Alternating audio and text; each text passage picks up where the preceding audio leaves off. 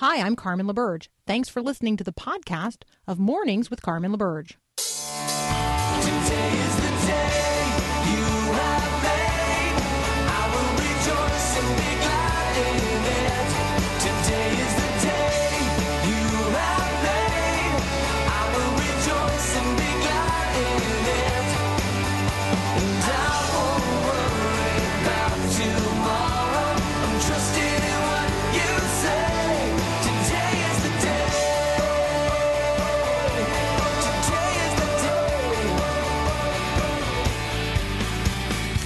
Indeed, today is the day. Good morning, good morning, good morning. For those of you who have been praying uh, with and for our family, thank you so much. Matthew came home from the hospital yesterday, so we are uh, rejoicing in that, and everybody got a good night's sleep. So praise Jesus. Uh, okay, so uh, it is Monday, Monday, the 4th of November, here on Mornings with Carmen. Yesterday, in case you missed it, was the one year anniversary in advance. I don't know what you call that, the one year prior to. Uh, so we have the one year in advance of next year's 2020 presidential election. So November the 3rd, 2020 is the date upon which the United States of America will elect a president. We may reelect the one we have now. We may elect a new one. No one yet knows. Uh, but yesterday marked exactly one year before the next presidential election. And so on that day, um, a really wide and diverse uh, group of Christians, I mean, I don't even call them a group, collaborative coalition of Christians, initiated something called Golden Rule 2020, a call for dignity and respect in politics. You can find it at revivecivility.org, revivecivility.org. And the organizers explained the goal is to, quote, remind Christians that our faith has something to say about how we talk to each other and uh, that those insights are relevant to our political discussions, particularly in difficult times like these. So the campaign is supported by a really remarkably diverse coalition, um, as as broad and wide as the National Association of Evangelicals, uh, the Department of the United States Conference of Catholic Bishops, uh, and then very very liberal mainline denominations like the Presbyterian Church USA and the Episcopal Church. So when we talk about things upon which Christians can agree, even if we agree on um, very few secondary or tertiary issues. We we certainly agree that not only are we responsible to advance the gospel in our generation, but we are we are to do so in ways that honor Jesus. And so this mutual commitment uh, to Golden Rule 2020, this call for dignity and respect in politics, is something that I think I can commend to uh, each and every person listening today. Uh, quote, there will be a focus on the practical application of the Golden Rule and how politics in 2020 could be different if Christians practice biblical teachings about how to treat people with whom we disagree. So there you go. Uh, Golden Rule 2020. I'm commending it not only for the glory of God, but for the good of our country. You can check it out. There's actually an article posted at ChristianPost.com. Uh, you can also find it at revivecivility.org if you want to sign on. And we're going to turn to some other headlines at Christian Post, and we're going to do so with Brandon Showalter. Actually, last night in an interview with Axios that aired on HBO, Joshua Harris, whom you will remember as the author of "I Kissed Dating Goodbye," but who also who left the Christian faith, uh, left the church he was pastoring, uh, announced that he is also leaving his wife. Um, he was interviewed last night and uh, about uh, all of that. And here's a quote if you're not living according to the teaching of the Bible and you're living in unrepentant sin, then you have to be put out of the church. So I excommunicated myself, essentially. Well, quoting someone uh, that he said he could relate to, uh, Joshua Harris concluded the interview this way I don't believe in God, but I miss him. I'm going to talk about people who leave the Christian faith up next with Brandon Showalter from the Christian Post. We'll be right back.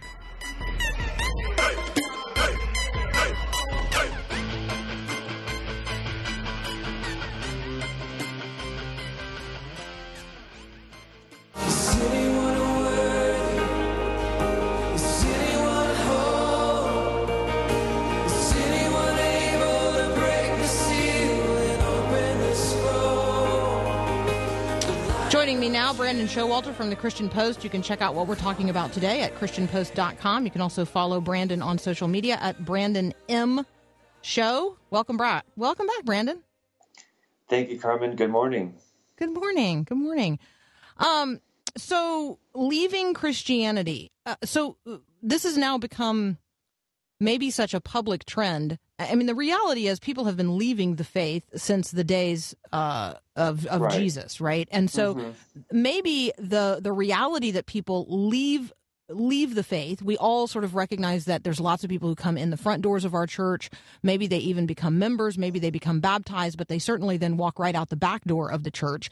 Um, but we now live in a generation where people seem very willing to be very public about their renunciation of the Christian faith. Talk with us about this maybe trend and then tell us some of these stories because you guys actually have a whole series on this uh, at christianpost.com.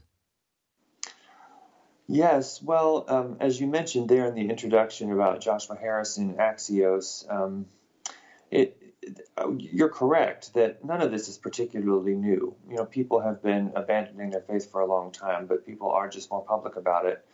And so I am particularly proud of my editors and our colleagues because we, we did a series, as you just stated, called Leaving Christianity. And it was in part not just because of the Joshua Harris incident, but others uh, a lot of journalistic ink um, and surveys have, you know, have, journalistic ink has been spilled in surveys done about the rise of the so-called nones. That's N-O-N-E-S. And my assessment of it is that while yes, there is, uh, you know, there are more people these days that are willing to be public about leaving the faith. What I think is a real what's the, the, the narrative that makes a lot of sense to me is that what you're seeing is that people who once identified as Christians who probably weren't really, you know, following Jesus at all, but were nominally, you know, belonging to some kind of denominations would just say that.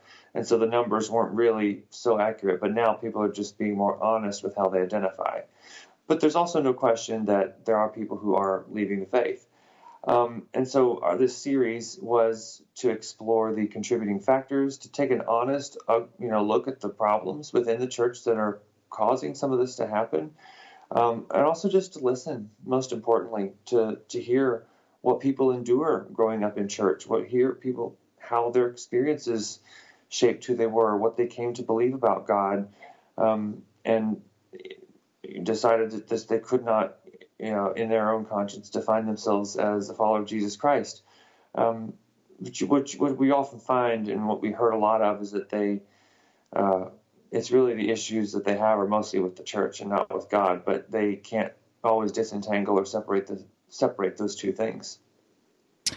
Okay, so if you follow me on Twitter, I'm at Carmen LaBerge, and if you want to weigh in, and maybe uh, we'll do a uh, a quick poll of listeners, um, at least those who are on Twitter. I've just posted the question: Are more people leaving Christianity, or is it that more people are just more public about it today? So a little poll mm-hmm. posted there on Twitter. Um, uh, and I've tagged Brandon. So if you follow Brandon, you should see it as well. Um, uh, so Brandon, when you uh, when you and your colleagues at the Christian Post uh, have been exploring in conversation with some of these individuals, and then also sort of surveying the surveys um, that are out there, is there anything that sort of stands out to you as a common thread or um, maybe something that is true today that hasn't been true in the past. Like it does seem as if more people are leaving the faith, but maybe maybe it just feels that way. I think part of it is just as we're aware more now of things that are going on uh, with the 24/7 news cycle. People just people are just talking more. This is just kind of one of those things that people didn't talk about uh, so much because um, I, the, the, one thing that I will say that has sort of stuck out is uh, there were a lot of people who, uh, if they experienced kind of abusive church leaders or narcissistic pastors or you know negative experiences in the church, um, there seems to be an unveiling of that where that was just they they just could not, like I just said, they, they couldn't disentangle God from that. I mean, it's I, I've interviewed people who for whatever reason, and I just think it's probably a miracle or the grace of God that they were able to persevere in their faith and they were able to always say, okay, I know that maybe this person in the church and leadership did this to me, but I know that that wasn't God, and I still believe um, in the Lord Jesus Christ. And so, you know, every person is different. Um, you, another thing that I heard, you know, we saw a lot of was just people were um, they just felt like uh, uh, you know Christianity was kind of a performance, and that they just kind of couldn't connect to the. I mean, I interviewed a non-Christian who was sort of he described it as Christianity the musical. He, he was his his mm. observation mm. was it wasn't really a family. They didn't feel connected to it, and so why bother? Mm. And you know, people are hungry for those real relationships, but if they're if the church is not a place where those things can flourish, I mean, you can find community elsewhere. Um, and uh, there are there are many other factors, but uh, I, I, think that I mean I really I just cannot emphasize enough how proud I am for of my colleagues and our editors for doing this series um, because I've I've heard from a lot of people. I people have messaged me saying, you know, I'm really enjoying this. Mm-hmm. I, I'm so this is such a helpful thing to read and uh, you know, I've I really feel like I can relate to it in some ways, even though I'm you know, a Christian, and even some non-Christians are saying kudos to the Christian Post for publishing some of these stories and taking a deeper critical look at all of this because um, it's it's a subject that needs analysis, it needs airing, and I think we, especially as Christians, have to be willing to do it. Well, and I feel like it's compelling in terms of uh, evaluating um, not only you know within my own family, like how are we uh, keeping an eye out for people who are visiting the church, but then how are we right. also keeping an eye out for people who used to be sitting next to us but maybe aren't anymore, or single people who we see at church? How are we folding them into the family of faith? Um, you know, how are we? You know, sort of diminishing the expectation that everybody's going to get married and have kids, just not the truth anymore uh, at right. all. It really has never been the truth, but we've sort of acted in right. the church as if that's the only way to be a Christian. So I just think there are some of those conversations that it, it does provoke.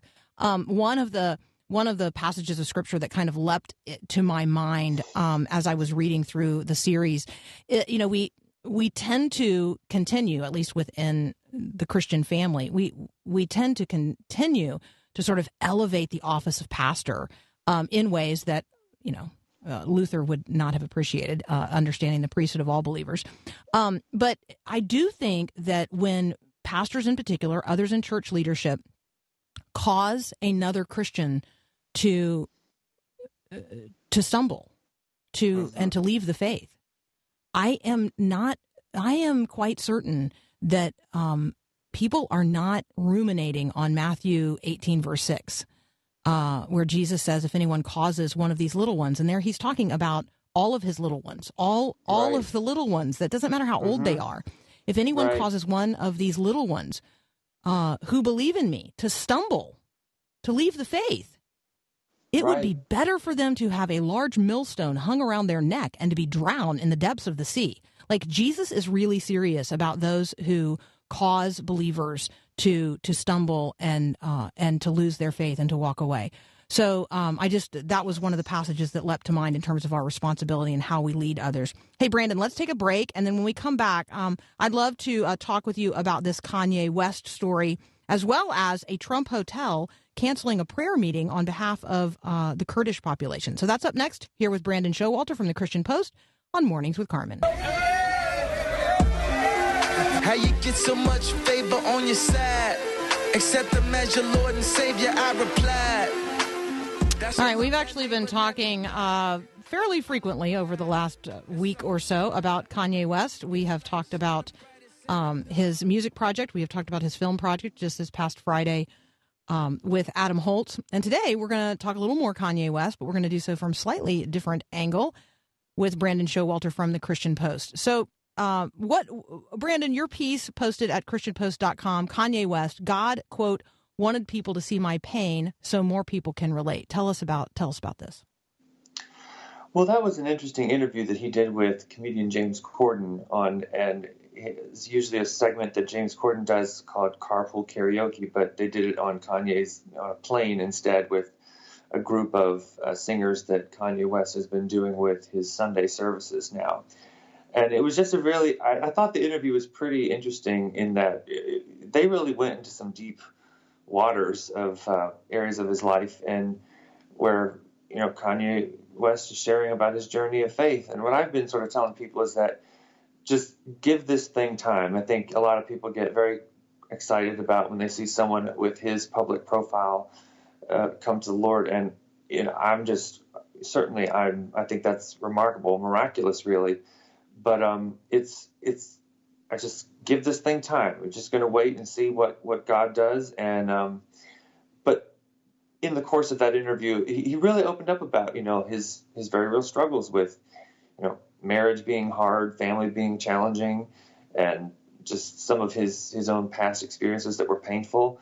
Um, but that the journey of his own faith, his newfound profession of faith in Jesus Christ, was part of that. Was that people would see his struggles um, because everybody has struggles and they can relate to that. So I, I thought it was a, it's a very interesting interview, and you know, Kanye dared to go. Uh, to his credit, I I thought he, he really went there into some uh, some some some tough territory, and so he he believes so, that God is that God is using even the the uglier things and the broken things in his life, so more people can relate to him. So I uh, I appreciated some of these quotes that are in here where you know he's he is talking about um, you know marriage is marriage is hard. And I think there are some people who are going to read these read these quotes by Kanye and they're going to say this is not a person who has been fully discipled in the faith. Like he he's using well, of course. um, and so well Brandon so one of the things that stands out to me um, is that I think that as Christians read your piece posted at christianpost.com I am hoping that we would then think to ourselves okay how would I disciple such a person how would I right. disciple a person who is saying, you know, I, my marriage feels like uh, every year is 500 years, like right, or 100 years, and therefore 500 years. Um, I would say, you know what, um, that's that's actually pretty godly. Um, godly, mm-hmm. uh, God took a bride from Genesis to Revelation, and she's hard to live with, and it's us. And yeah, so when we really talk good. about well, I'm just saying when we talk about the marriage analogy, right? Um, mm-hmm. Let's let's turn it around. Let's shine a mirror on ourselves and let's say, how hard am I to live with? Like, right for God. Mm-hmm. I am mm-hmm. I am a part of the bride of Christ. I am a part of the church. How hard am I being to live with? Right for the for the for the bridegroom. Um, and so I think there are some conversations that as Christians we can bring to bear, and instead of just writing off people who are still I mean, we're all still developing. We're all disciples. We're all still growing in our faith. So instead of writing off people who um, have very public platforms and who are Christians and who are going to grow publicly, he's going to grow publicly. Um, right. How do we, you know, how do we encourage and how do we then teach our kids maybe to think through some of these um, some of these quotes? They're the ones that are going to hear them and read them. They're the ones watching, uh, you know, carpool karaoke. I am not. Um, and so, you know, I just mm-hmm. think that we need to be mindful of who the audience is and who is hearing and listening um, to these to these things, and then how can we as Christians engage? All right, hey, we got like one minute. Tell us what's going on with um, this Trump hotel ca- canceling a prayer meeting on behalf of the Kurds. Well, that was actually um, uh, there was a, was a, Trump hotel meeting here in D.C. that where it was a, a group um, that uh, had scheduled a, a, prayer meeting on behalf of the Kurds, and of course, in light of the foreign policy, you know, developments uh, that the meeting was canceled. And I actually called the Trump Hotel and found that a lot of the sort of the swirl about that wasn't true because that mm. booking was done by a third party, and there was a miss, you know, the two mm. parties eventually came to an understanding about it all. So you know, if it, they found another hotel and the Kurds got some prayer, and boy, they need it. And I've got friends over there who are working with them, and I mean, God bless the Kurdish people. But uh, that was a story that you know was became a little bit more buzzed about than really there was more of a news article that should have been written. But it was, you know, the important thing is is that the meeting got rescheduled at a good hotel, and the Kurds were lifted up. Well, and the the reminder I think to me and to all of us is don't believe the first headline that you read because the first headline mm-hmm. might simply be sensationalism and yep. and fanning fanning the flame of something. So thank you for doing the difficult journalistic work of actually tracking down the story and letting mm-hmm. us know uh, what was behind that. And let's certainly all be praying the headline news of the day. Brandon Showalter, thank you so much. You guys can find Brandon yeah, absolutely. You can find him on Twitter at Brandon M. Show. You can also always find what he is working on at ChristianPost.com. We'll be right back.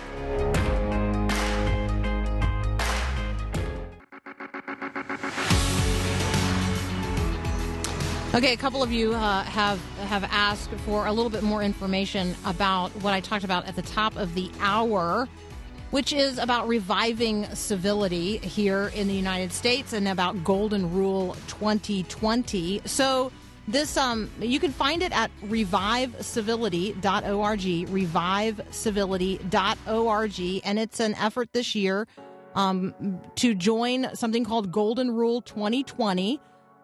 And that is a call for dignity and respect in politics. And it is, uh, you know, it's obviously a play on or a capital, you know, capitalizing on Jesus' instruction uh, that we would do unto others as we would have them do unto us. And Golden Rule 2020 is an effort to remind Christians across the country that our faith actually has something to say not only in uh, in the conversations of the day, but with each other in the conversations of the day in terms of how we talk to and about one another. So Christians, um, people who self-identify as Christians in the culture today, do not always agree on secondary or tertiary issues, but we should agree on primary issues, on gospel issues, and we should agree that we're going to treat one another and everyone else with the respect due them as image bearers of the living God. So you can check it out. And when you go there, you're going to say, this is a totally secular deal. Okay, I want you to keep that in mind. I want you to keep in mind that a secular institution at the University of Arizona is is behind this effort to revive civility. So it's revivecivility.org. What does it say to you and me that um, it took a secular institution called the National Institute for Civil Discourse to step forward and call Christians to treat one another like Christians. Hmm, that's compelling as well. All right, when we come back, I'm going to be uh, talking with Adam Carrington from Hillsdale College. He and I are going to talk about an Alabama abortion bill that is being blocked. We're also going to talk about these outrageously expensive Medicare for All proposals, as well as President Trump naming Paula White as the faith outreach point person in the White House. All of that up next here on Mornings with Carmen.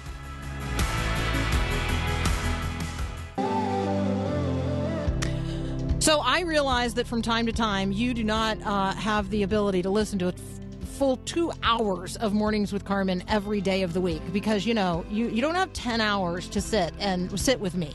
And I appreciate that.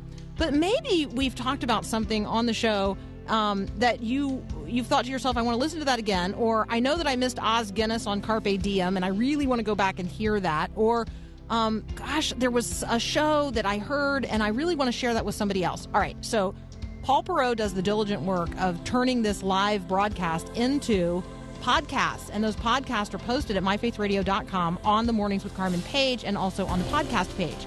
So you can go there, you can listen to them, you can download them, or you can share them on your own social media to, you know, bring other people into our listening community and listening family or you can share them specifically with someone who you know uh, a particular portion of the program would be a help. So there you go. Go to myfaithradio.com, grab uh, a recent podcast, download it, listen to it, share it with someone else, um, and and maybe share it on your social media again to uh, to broaden the reach of what we're doing here on Mornings with Carmen. We sure appreciate it. We'll be right back.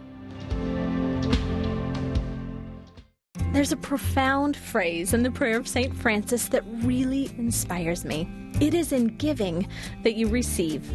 Hi, this is Callie Breeze with Thrivent, helping you be wise and thrive. You know, it's really true that when you give a lot, you receive a lot. Of course, that's not the reason to give, but it's a beautiful outcome. You can get great joy and fulfillment by giving to others. You can find new relationships just by sharing your unique talents. Everyone has a unique way of making a difference in the lives of others. It could be giving financially to your church, or using your talents to teach others. Maybe it's volunteering to help with children's ministry. The inspiring thing about generosity is that there's no rule on what or how much you should give, as long as it comes from the heart. So give what you can and be prepared to receive more than you ever dreamed a life of contentment, confidence, and generosity.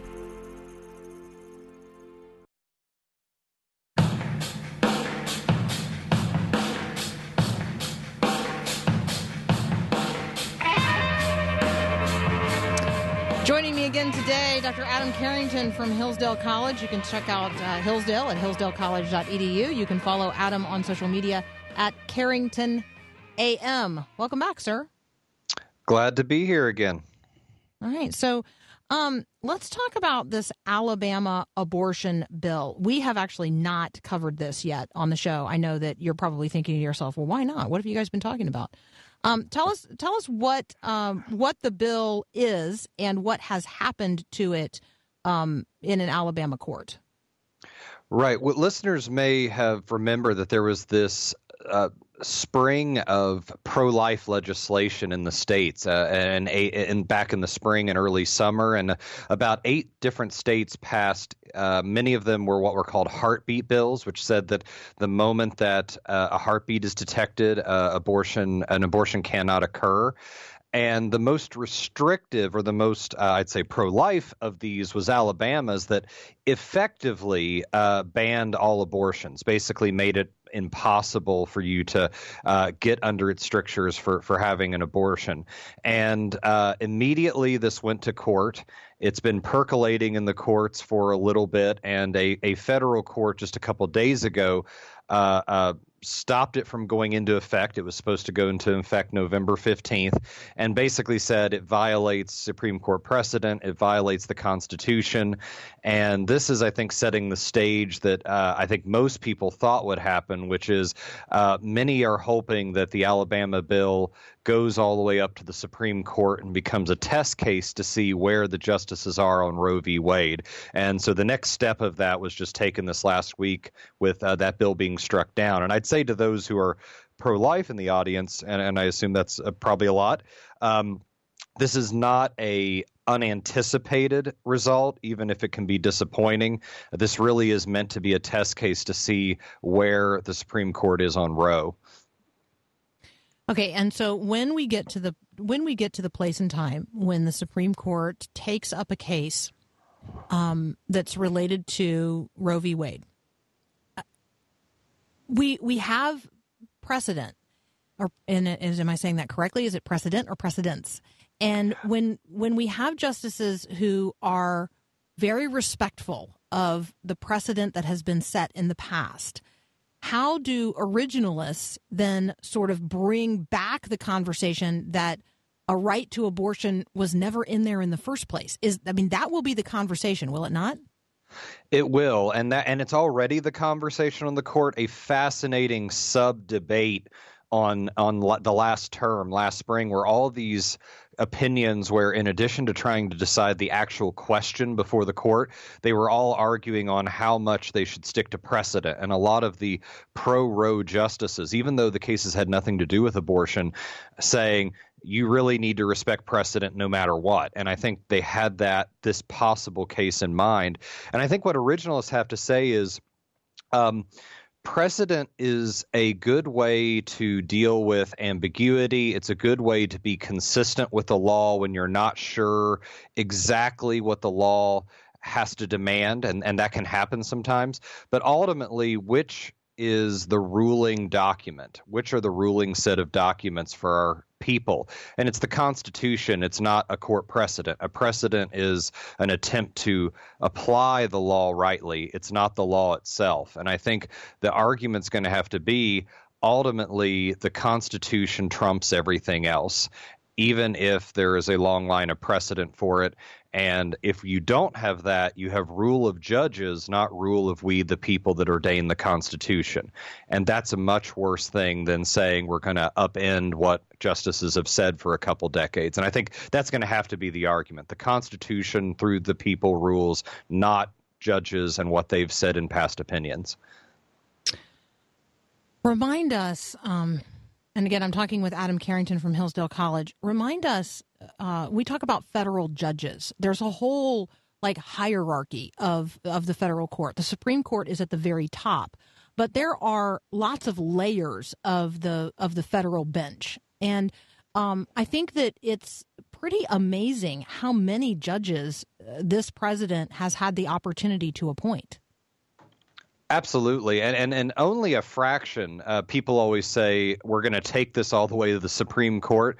The Supreme Court gets about nine thousand petitions. I think I might have said this in a previous discussion. That's okay. To, Not everybody's to, listening to take, every minute. yeah, uh, uh, nine thousand petitions. Now these are state and federal courts, and they take about seventy to eighty Uh, so most decisions, most uh, uh, uh, um, of the law's application happens in lower courts, including several thousand of those being in the federal courts, and that is a very important thing. That even though a lot of these lower court judges, we don't really pay much attention to what they're doing and saying, and I understand people have lives besides me, uh, but they. Uh, um, they they they uh, who appoints them matters a lot too.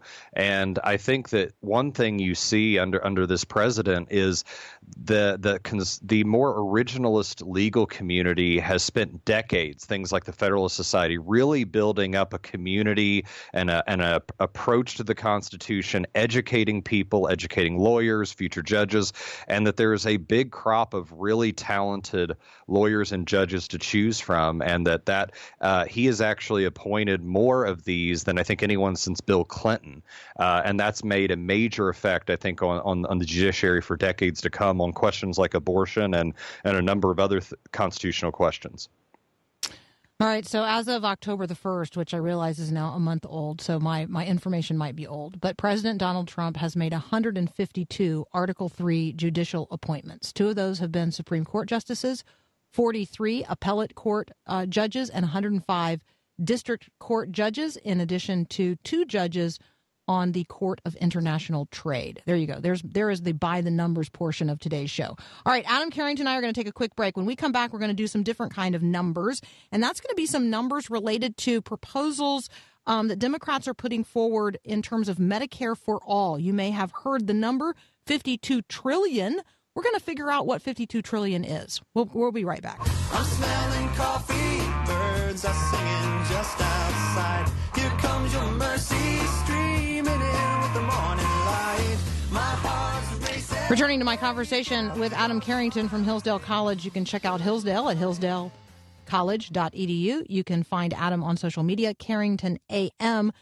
Uh, okay, so I heard Nancy Pelosi respond to the um, proposal by Democratic candidates for president um, that ha- she certainly wants health care for all. Nancy Pelosi wants health care for all, um, but she all but said Medicare for all is a terrible idea. Senator Elizabeth Warren um, all but said if you like your health care, you can't keep it.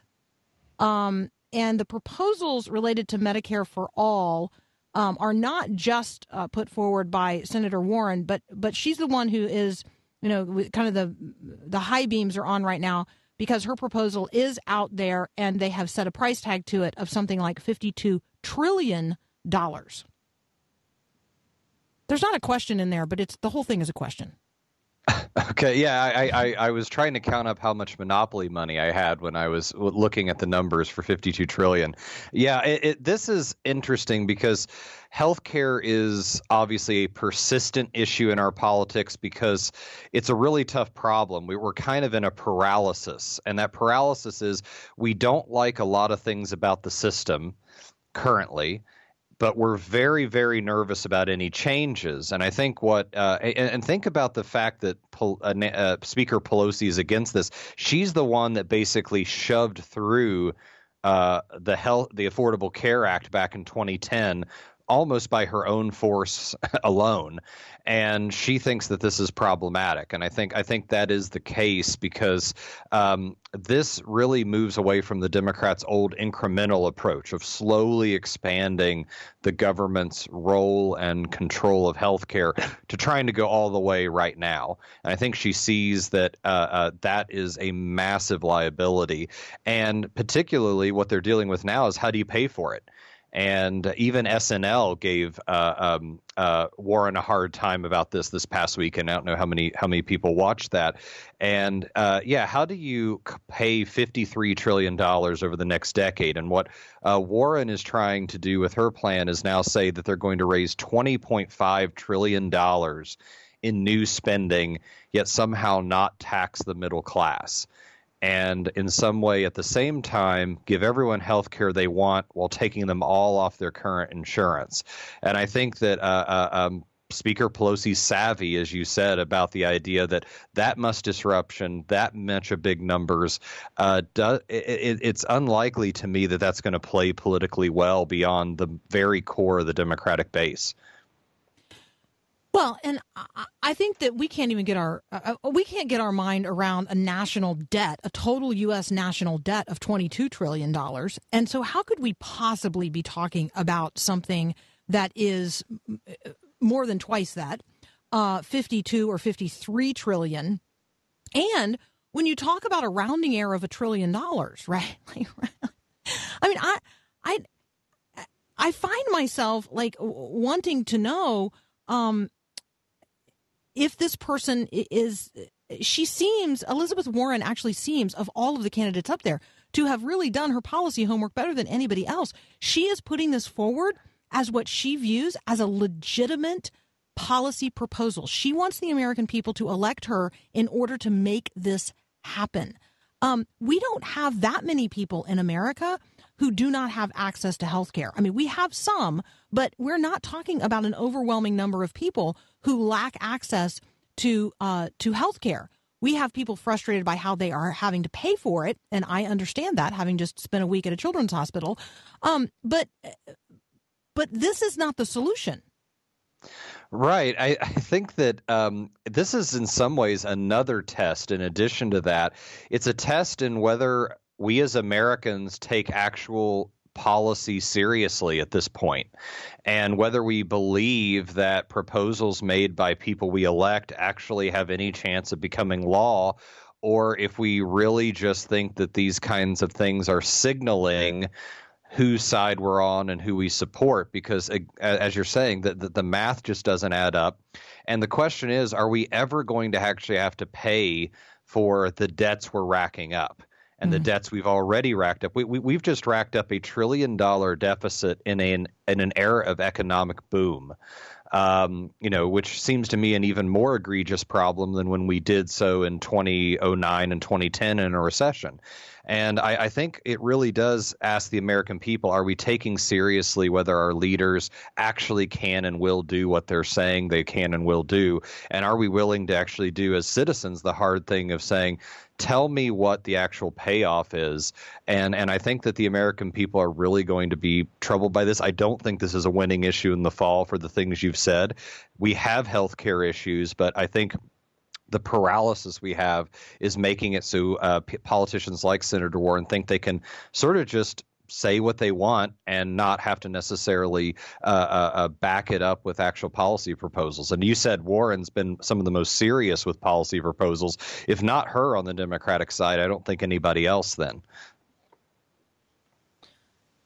All right, we have to pick a new subject. Um, let's talk about Paula White. This is interesting. I, I am one of those people who has actually been thinking uh, for almost three years now that the president needed to fill this position in the White House, uh, this position related to how the White House relates to people of faith around the country. Um, I probably was not thinking he would fill that outreach position with Paula White. Tell us uh, about her and what you think we need to know. Sure, um, and and I agree that filling this position was important, and there are certainly many, many, many uh, uh, Christian uh, leaders, pastors, uh, others who who would be willing to do this. Uh, many that are supporting the president uh, very vocally. Um, White has been a sort of informal spiritual advisor to the president for a long time, well before he was president.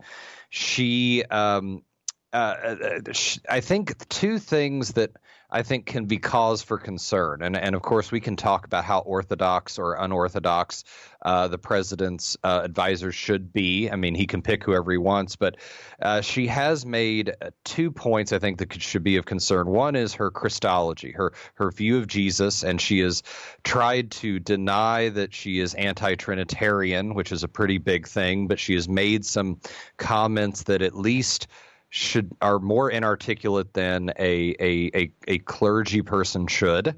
Uh, and the second is she's been very much a purveyor and in the network of prosperity gospel preachers, which I think very much don't read the book of Job enough and don't understand how much struggle and problem and difficulty there is in the Christian life and how much we're not promised prosperity and I think can really hurt the faith of those who who struggle in a Job like fashion with uh, the the life God has provide given for them in in before they come to glory, and really overemphasizes uh, uh, uh, that God is supposed to give you prosperity in this life, which I just don't think checks out with with the biblical witness. And I don't want to go too out far of my my own uh, purview. You know, I'm not a theologian, but I think those are some some issues I've had with her.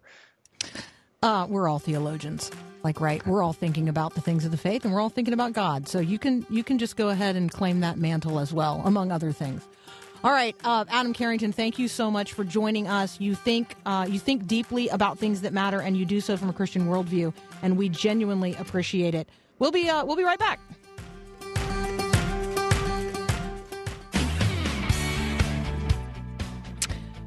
All right, so uh, we are at the end of this hour, but the next hour is going to be really robust. We're actually going to turn our attention from headlines here in the United States to things happening around the world. And the first conversation is going to be about hunger. And so I want you to just consider for a moment um, what you what you ate last, when you ate last, uh, when you intend to eat next, what you plan to eat next, um, and then consider that there are 814 million people around the world who do not know the answer to uh, to that question, where their next meal will come from. 815 million people in the world today living with with severe hunger. Um, in a world of such great abundance, and among a people who recognize our responsibility um, to do for the least of these, our brothers and sisters, as we would do unto Christ. And so, just a um, just a conversation coming up next with uh, Jenny Dyer.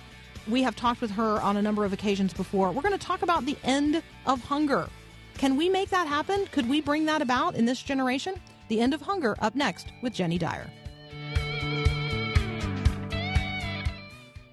Thanks for listening to this podcast of Mornings with Carmen LaBerge from Faith Radio.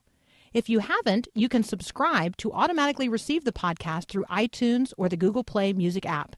That way, you never miss an episode. It's also available anytime at myfaithradio.com.